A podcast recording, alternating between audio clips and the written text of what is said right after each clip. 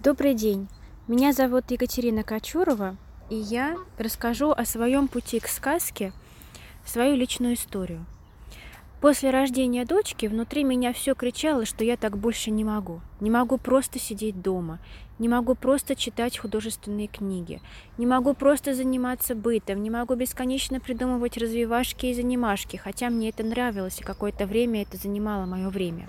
Шопинг, спа, ванна, фитнес и муж ничего не радовало. У меня было не так уж много времени, но когда я могла куда-то пойти, мне не приносило это долговременного удовольствия. Мне нужно было какое-то развитие. Я хотела принадлежать себе. Для этого мне нужно было за что-то зацепиться. И мы планировали ремонт в то время, поэтому примерно с 6 месяцев дочки я окуналась, окунулась в дизайн интерьера. Вообще по образованию я программист, но уже на четвертом курсе бакалавриата я поняла, что не хочу просто писать код. Тогда я пошла на магистра э, информационных технологий менеджмента. Нашла работу аналитиком в ИТ. Но меня всегда тянуло к искусству, фотографии, интерьеру, чему-то красивому, изящному.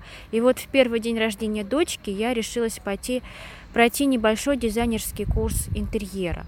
В общем, квартиру мы отремонтировали, и получилось все так, как мы хотели. И с окончанием ремонта закончилось мое увлечение дизайном. Я начала искать себя. С ужасом я думала о том, что мне придется вернуться в офис и работать там как-то по 10 часов в сутки, совмещая с материнством. Это невозможно, думала я. У меня была возможность не работать вообще, но я хотела быть нужной не только дочке, но гораздо большему количеству людей. Я хотела самореализации. И тогда я увлеклась литературой по саморазвитию и посматривала в сторону коучей и людей, обращающих, обещающих рассказать, кем тебе быть. К счастью, я так и не решилась отдать им деньги. В то время я впервые встретила информацию о сказкотерапии полезных сказок для детей. У меня росла замечательная дочка, но уже в 10 месяцев у меня появилась потребность что-то объяснять ей через сказку. Например, почему надо спать отдельно от мамы. Мы пытались перевести ее в свою кроватку, потому что мы мешали друг другу спать. Это были первые попытки сочинения. Мне нужны были примеры, опыт других мам и наставления опытных практиков. Поиск себя и интерес к сказкам по воле великого маркетинга выдал мне рекламу э, ВКонтакте сказочного курса для мам.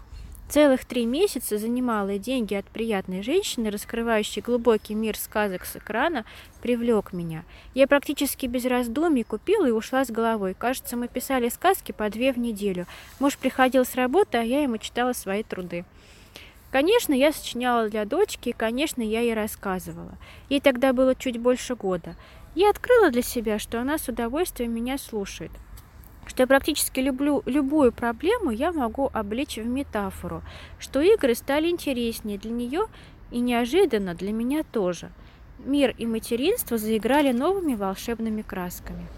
С тех пор дочка просит меня рассказать сказочку каждый день, вот прямо сейчас. Иногда она придумывает идеи, героев и события. Как оказалось, это отличное творческое развитие. Креатив почти каждый день, мой и ее – в сюжет я вплетаю то, что хочу ей объяснить или чем помочь. Так мы побороли страх моря, бардак, помогли сну и овощам в рационе дня, боремся за стеснением и много чего еще.